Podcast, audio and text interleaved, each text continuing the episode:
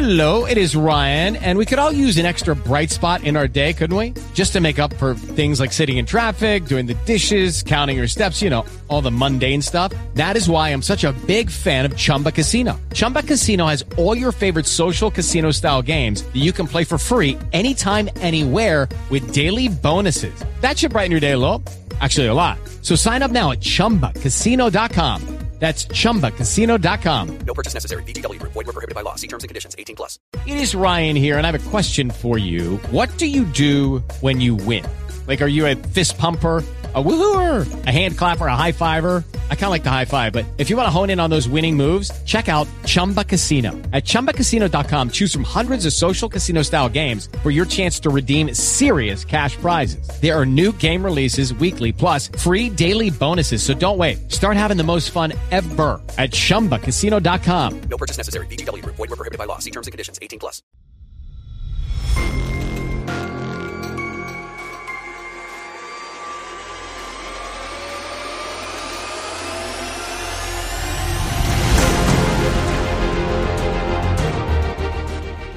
Welcome to the Old Time Radio Netcast Network. I'm your host, Andrew Rines, and let's get into this episode. This episode is going to be Suspense. Original air date's July 6, 1944, and the title is The Search for Henri LeFevre. Lucky Land Casino, asking people, what's the weirdest place you've gotten lucky? Lucky? In line at the deli, I guess? Aha, in my dentist's office. More than once, actually. Do I have to say? Yes, you do. In the car before my kids' PTA meeting. Really? Yes. Excuse me, what's the weirdest place you've gotten lucky? I never win and tell. Well, there you have it. You can get lucky anywhere, playing at LuckyLandSlots.com. Play for free right now. Are you feeling lucky? No purchase necessary. Void where prohibited by law. 18+. Terms and conditions apply. See website for details.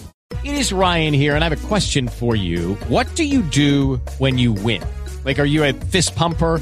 A woohooer, a hand clapper, a high fiver. I kind of like the high five, but if you want to hone in on those winning moves, check out Chumba Casino. At chumbacasino.com, choose from hundreds of social casino style games for your chance to redeem serious cash prizes. There are new game releases weekly, plus free daily bonuses. So don't wait. Start having the most fun ever at chumbacasino.com. No purchase necessary. VGW Group. Void where prohibited by law. See terms and conditions. 18+.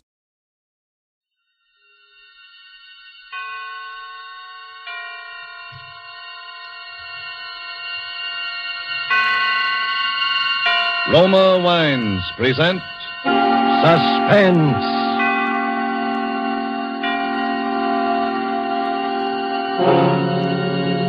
Roma Wines, made in California for enjoyment throughout the world. Salud, your health, senor. Roma Wines toast the world.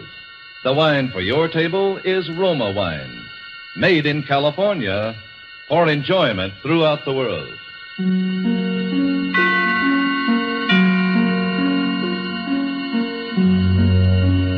This is the man in black, here for the Roma Wine Company of Fresno, California, to introduce this weekly half hour of Suspense. Tonight from Hollywood, Roma Wines bring you a star, Mr. Paul Muni. And so through Lucille Fletcher's play for broadcasting called The Search for Henri LeFevre, and with the performance of Paul Muni, we again hope to keep you in suspense.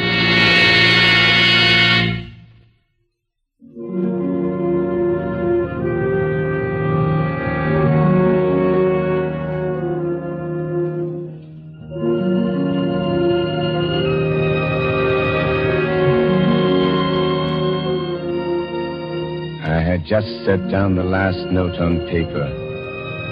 You know what it is to write a piece. The agony, the drudgery, the exaltation. A fever consumes one. Hours melt away at the piano. Time, people mean nothing. The world revolves around this rocking song, this tender magic. A heavenly feeling comes into your heart and nestles there. So it was with this music. I had just set down the last note on paper. I was happy and weary and full of peace. I lay down on the sofa to relax before Suzette brought my supper. There's a radio near the couch. That night I turned it on.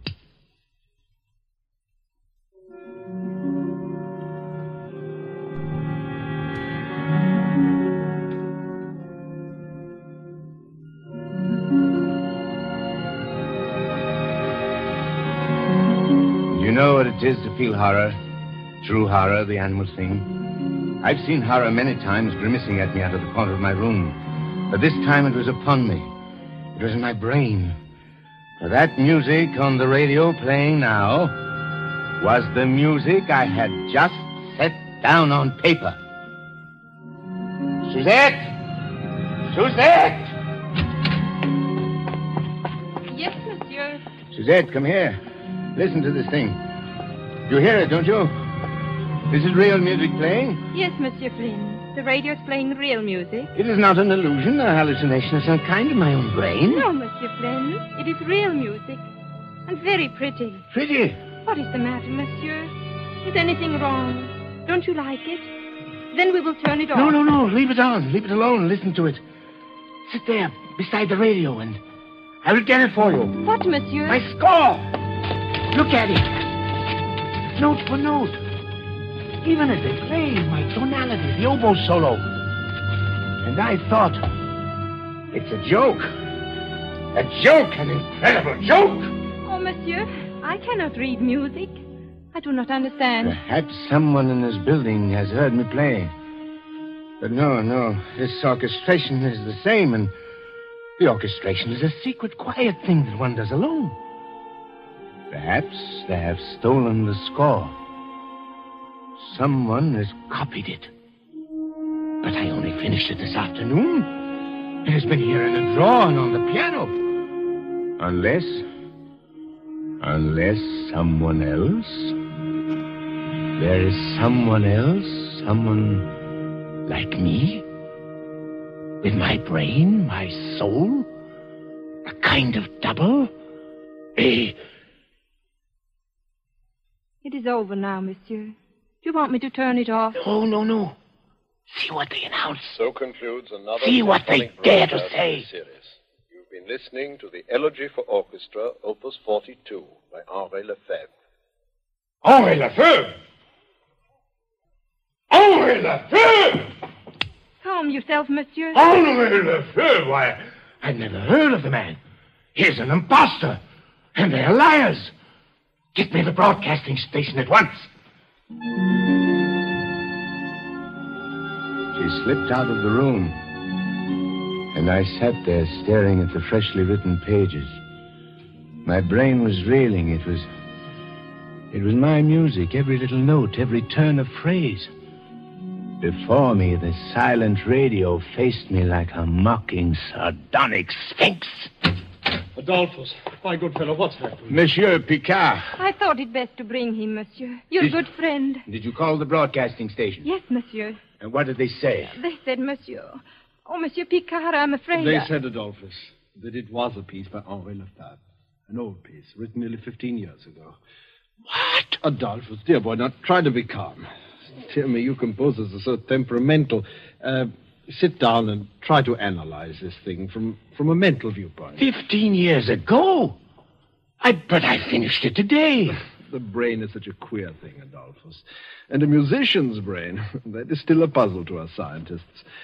10 years ago, perhaps even 15 years ago, you heard this piece somewhere. Perhaps your conscious brain scarcely noted it. You were thinking your own thoughts, but your subconscious reached out and grasped it for yourself. And now, 15 years later... What are you trying to say, Monsieur Picard? That this piece is not mine? That I stole it from this imposter? No, I assure you, my dear Adolphus, you've always been utterly original. I wrote that piece myself, do you hear? I tore it out bit by bit from my own creative imagination. If I had remembered it, even my own subconscious, would it have come so hard? It would have flowed out like a dream. But I had to struggle. Look at these erasures and these cuts, this coda.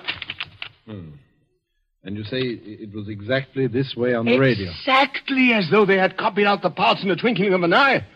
And an orchestra was reading my score. It's very strange. The man either stole my piece somehow, or else there was some terrible coincidence. Some simultaneous crooked streak of identical inspiration that leaped across the world. Adolphus... Who is this Henri Lefevre? I should like to know him, to confront him face to face. Henri Lefevre. You've never heard of him, Adolphus? No. He was a rather famous composer in my youth, a writer of symphonies and operas. And what has happened to him? Is he still alive? It is an interesting question, Adolphus. I must confront him, do you hear, Monsieur Picard? I'm convinced that there's something unreal about all this. Fate has played me some trick. There is some horrible linkage between this man and myself. Some string vibrating in his brain which has caused a like vibration in my own. I must find him. I must somehow break the spell. And supposing this Henri Lefebvre is dead. Dead or alive, I must discover where this music came from and what it meant to him and what it may mean to me.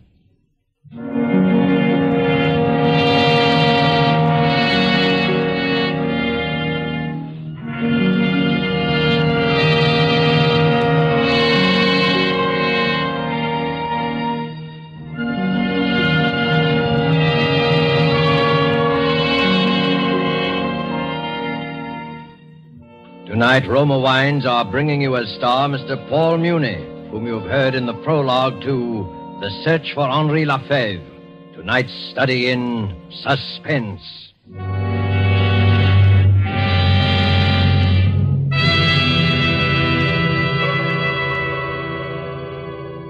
Down in Bermuda, there's a famous club, renowned for its fine food and gracious living. Suppose we go there now to the exclusive Coral Beach and Tennis Club and observe a dinner party on the terrace. One of the party, a North American, has just raised a toast to his hosts. As he lowers his glass, another is raised by his Bermudian friend who says, "It has been a pleasure, my friend," and in a way, payment on a pleasant obligation to your United States. For your California has given us this superb wine in which we drink these toasts. So delicate, so excellent in flavor and bouquet that we import it, your famous Roma wine. Yes, that is true, for in Roma wines, you will find the uniform qualities which make a wine truly magnificent. A delicacy so delightful, many foreign lands know Roma wines as an expensive, special occasion treat. But for millions of Americans, Roma wines have long been a daily pleasure for greater enjoyment of meals, for delighting their guests. A pleasure which costs you only pennies a glass. For you do not pay high import duties nor expensive shipping charges to enjoy this delicacy, which brings you a combination of old-world wine-making skill plus Roma's modern testing and quality controls. No wonder, then, that Roma wines are America's largest-selling wines. Ask for R-O-M-A, Roma wines, made in California for enjoyment throughout the world. And now it is with pleasure that we bring back to our soundstage our star, Paul Muni, in The Search for Henri Lefevre, a tale well calculated to keep you in suspense.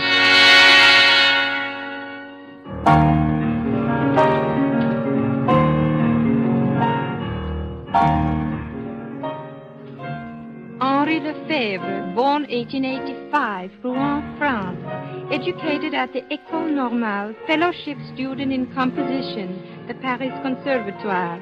Won Prix de Rome 1908 with piece entitled Études contrapuntales. Studied under Saint-Saëns for 2 years. Made first great success with performance of opera Ectate, which was presented at the Paris Opera in... Do you want me to go on, monsieur? No. These dictionaries tell you nothing. They make everything smell of dust and corruption. Has the mail come in yet? No, monsieur. Only the package of music from the library. His music? Yes, monsieur. Then what are we waiting for? Give it to me. Henri Lefevre. Elegy. Opus 42.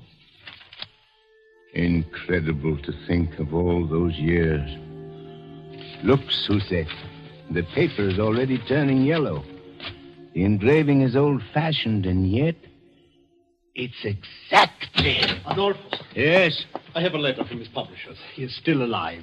Thank God. But there is some mystery about him. They would not give me his present address. What do you mean? They say they've not heard from him in 10 years. His musical output has ceased. He submits nothing, does not answer their letters. Well, then how do you know he's still alive? They occasionally hear from Madame Lefebvre. Madame Lefebvre? He has a wife who's been living in Rouen. Good! We will write to her at once. That will not be necessary, Adolphus. Now, calm yourself. This is the best news of all. Madame Lefebvre has arrived now in this very city. In fact, I brought her here to see you. Bring her up at once. Adolphus, I beg of you, now calm yourself. You'll frighten her. You must not be too hasty. Suzette. I will not frighten her. I will only find out where he is, or perhaps even seeing her. Sometimes reality shrivels everything. The truth becomes drab, commonplace. This way, Madame Lefebvre. Over here. Yes, Madame, this door. I stood quite motionless in the center of the room. A woman dressed in black confronted me across the waste of the polished floor. She was thin, middle-aged, a little stooped. Her pale eyes looked washed out with crying. Yet there was another look in them. A look of some drowned in monstrous terror. Monsieur Adolphus Flynn? Yes. I am Cécile Lefevre. I have heard that you are searching for my husband, Henri? Yes, madame. Why do you wish to see him, monsieur? Why do I wish to see him? You have not heard of my strange predicament, madame? No, I have heard nothing. I arrived in this country only today. You arrived alone? Yes. And your husband? My husband remained in Switzerland, monsieur. Switzerland? Yes, monsieur. He has lived there for many years. But why? I thought they said your home was Rouen. Rouen was my home, monsieur. My husband and I have been estranged for the last 10 years. Oh. But there is much I know about my husband's work. If it is about that you wish to know. 10 years. You have not seen him for 10 years? No, monsieur. You know his Opus 42, his Elegy for Orchestra? Yes, monsieur. When did he write it? About 15 years ago. Yes, I remember the piece well. I copied out the parts for him myself. Then you would know the music when you see it. Is this the piece, madame? Yes, monsieur. I wrote this music, madame, a month ago, out of my own head. Impossible, monsieur. Impossible, but I tell you it is so. How could it be? This is my husband's piece. I remember the night he wrote it. Hot midsummer night. The windows were open. We could hear the bells of Rouen ringing the hours. He could not sleep. Our little daughter had been crying. Your little daughter? Does this distress you, monsieur? No. Please go on. He wanted to call the piece Pavin for Louise, after our little daughter. But I wouldn't let him. It was too sad, I said, and I made him call it just Elegy. But he said it was her piece, that he had been thinking of her crying all the time he set it down. It was as though all the sadness that was in his love for her had gone into the melody. But I still don't understand. I wrote this music out of beauty, out of spring, sunshine, and happiness. He could never understand why it was so popular. He didn't want to publish it. He hid it away, saying it was like a premonition. It had come to him like some hideous omen from another world. And he was right, monsieur. How do you mean? Our little daughter, Louise. She died a little while later. Madame Lefebvre? Yes, monsieur. I beg your pardon for crying. I do not want to see your husband or hear this music ever again. My search has ended. Do you believe in ghosts, madame? No, monsieur. I've been through too much to believe in poor, sad ghosts. But I do. I believe that neither your husband nor myself really wrote that piece. There is some further horror, some demon force at work in this music. It captured him, and it has captured me. Tell me, Madame Lefevre, did your husband write any music after he wrote this piece? Not much more, monsieur. You mean it racked his brain as it has racked mine? Leaving him without inspiration? No, it was not that. He continued to write. He still writes. But nothing he has written for 10 years has had any meaning. What do you mean? Monsieur, have you not already guessed the truth? My husband has gone mad. He has been mad for the last 10 years, shut up in an asylum in Switzerland. Oh. I have told very few people. It is a form of horrible neurosis, work neurosis, the doctors call it. He seems to have lost his heart. The events of his past life are meaningless to him. He has even forgotten our little dead Louise. How terrible. And now he sits in a bare room and writes music all day long. He has become a slave, a machine. They tell me that his shelf is packed with scores, but all of them are only an endless jumble of notes.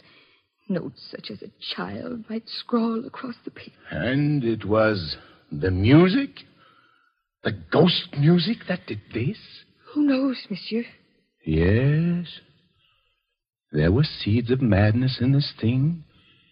Even from the beginning, there was something uncanny. Why should that radio play that music just after I had finished the piece? Why should you, a perfect stranger, have come here and found me? Perhaps I, too, am destined to go mad. Monsieur, believe me, people do not go mad so easily. To be destroyed as my husband was destroyed, one must have deep sadness and love.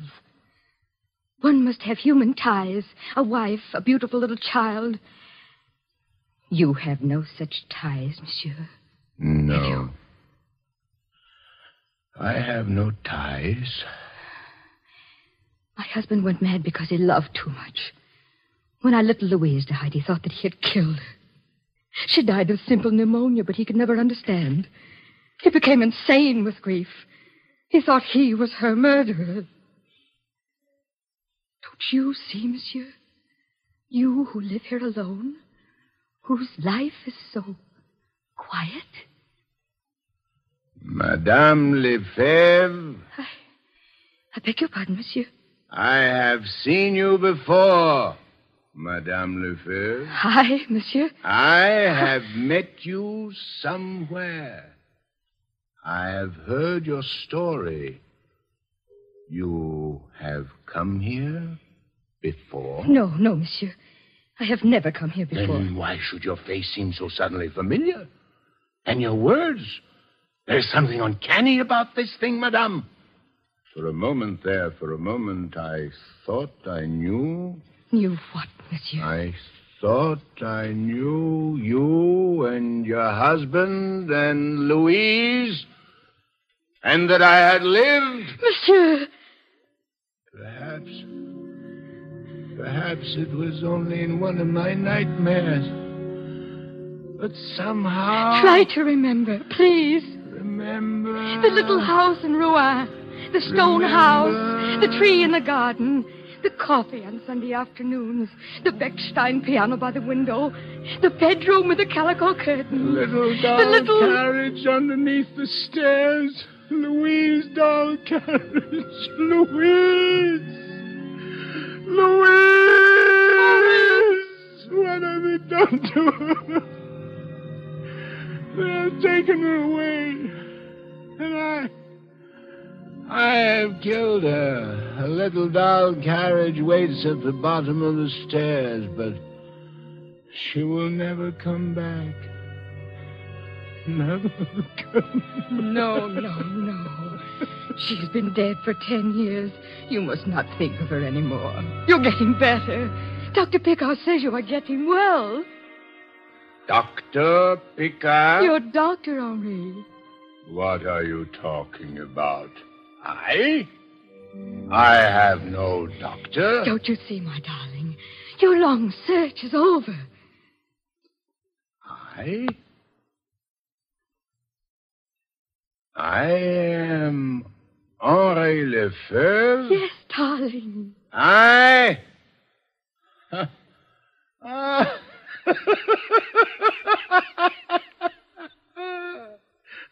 am shriveled old man. I locked up in the walls of a lunatic asylum for 10 years, writing a jumble of notes like a little child. Then who is Adolphus Flynn? A name you made up, darling. A poor mad name. My symphonies are rubbish, you say? My adoring public are only shadows running across the walls. And these mountains beyond my window. These mountains? You are lying to me! Henri. I tell you, my name is Adolphus Flynn. Look, Henri, this room, these bare white walls, these bars across the window, this door one cannot open from the inside. For 10 years, Henri, for 10 years I have waited for a glimmer to come, for some little memory like that music. For 10 years I have prayed for you every day. For 10 years? While I sat here? I do not believe it. Dr. Picard! Henri, my dear fellow. You call me Henri, too? I cannot tell you how happy I am, Madame Lefebvre. The experiment has worked beyond our fondest hopes. I've been listening to every word, and you've handled it exactly Monsieur right. Monsieur Picard, am I Henri Lefebvre? Yes. I have been mad for 10 years. You have deceived me for 10 years? I am not Adolphus Flynn. Oh, Henri, if you could have known how my heart beat when Dr. Picard first telephoned. And now... Oh, naturally. My poor fellow, it must be a terrible shock. After 10 years, one cannot be cured overnight.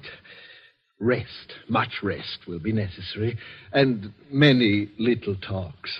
But you will see, in a few months... we may hope for something quite remarkable, Monsieur and Madame Lefebvre.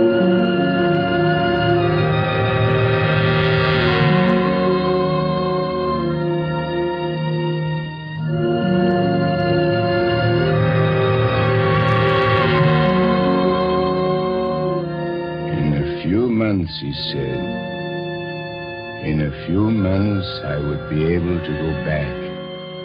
I would take up the threads of my own life as Henri Lefevre. I'm still here in this room with its bare white walls and its door that locks from the outside. I'm still here, although I know now for sure that my name is Henri Lefevre. A sadness is in my heart. An unutterable pain that I can never conquer. Rouen has come back. The stone house, the little doll carriage underneath the stairs. And my arms ache with longing for a little dead child with long honey-colored hair. There's no music in me now. No music save that one tune which sings in my head all day long, my pavane for Louise. If I could only get it out of my mind, I might be able to work again. I might be happy as I once was happy. I might look out of my window and find a symphony and a sunset on the mountains. That is why I will not go back. I will not leave this room until I find him again, until I find Adolphus Flynn.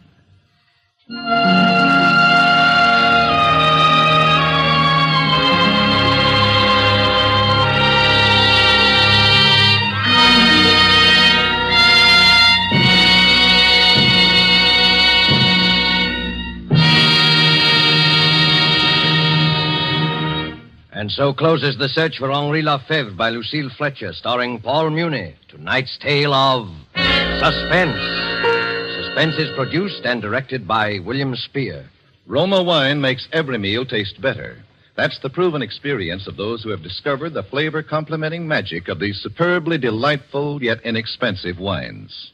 For a new mealtime thrill, try serving food with Roma wines, whether it be fish, meat, or poultry. Then simply place the bottle, well chilled, on the table with the meal. Serve it in any kind of glass. Once you taste the addition these delightful wines bring to the zest and savoriness of even the simplest dishes, you'll wonder why you've ever done without Roma wines. Remember, it costs you only pennies a glass to add the marvelous flavor-complementing magic of Roma wines to your daily meals. Ask for R-O-M-A, Roma wines, America's largest selling wines, made in California for enjoyment throughout the world. This is Paul Muni. It's been a great pleasure to appear in this distinguished radio play theater, which is devoted to the art of suspense. I should like to pass along to you the information that I just gleaned from Mr. Spear. The next week, at this same time, my friend, Mr. Herbert Marshall, will be your star in that very extraordinary novel of vengeance and retribution called The Beast Must Die. And one more word. You've been hearing a great deal about the fifth wall on drive. It may sound to you as though we on the radio are being a little overly insistent about it. Well, we are being insistent. You must listen. You must respond. Buy an extra war bond tomorrow. Next Thursday, same time, you will hear Herbert Marshall as star of Suspense. Presented by Roma Wines, R-O-M-A. Made in California for enjoyment throughout the world. This is CBS, the Columbia Broadcasting System.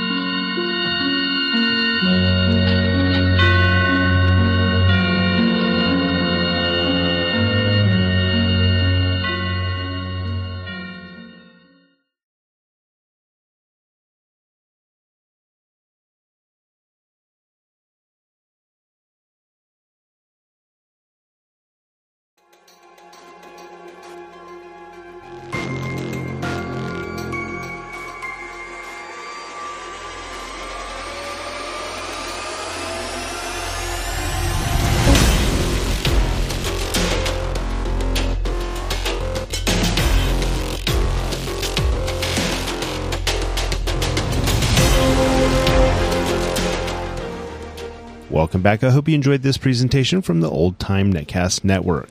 For more great shows, go to otnetcast.com. Don't forget to like and rate this episode in your favorite podcatching client. Follow this show on Facebook by going to otnetcast.com/Facebook. This episode is covered under the attribution, non-commercial, share-alike copyright. For more information, go to otnetcast.com/copyright. Thanks again for listening, and I hope you have a great day.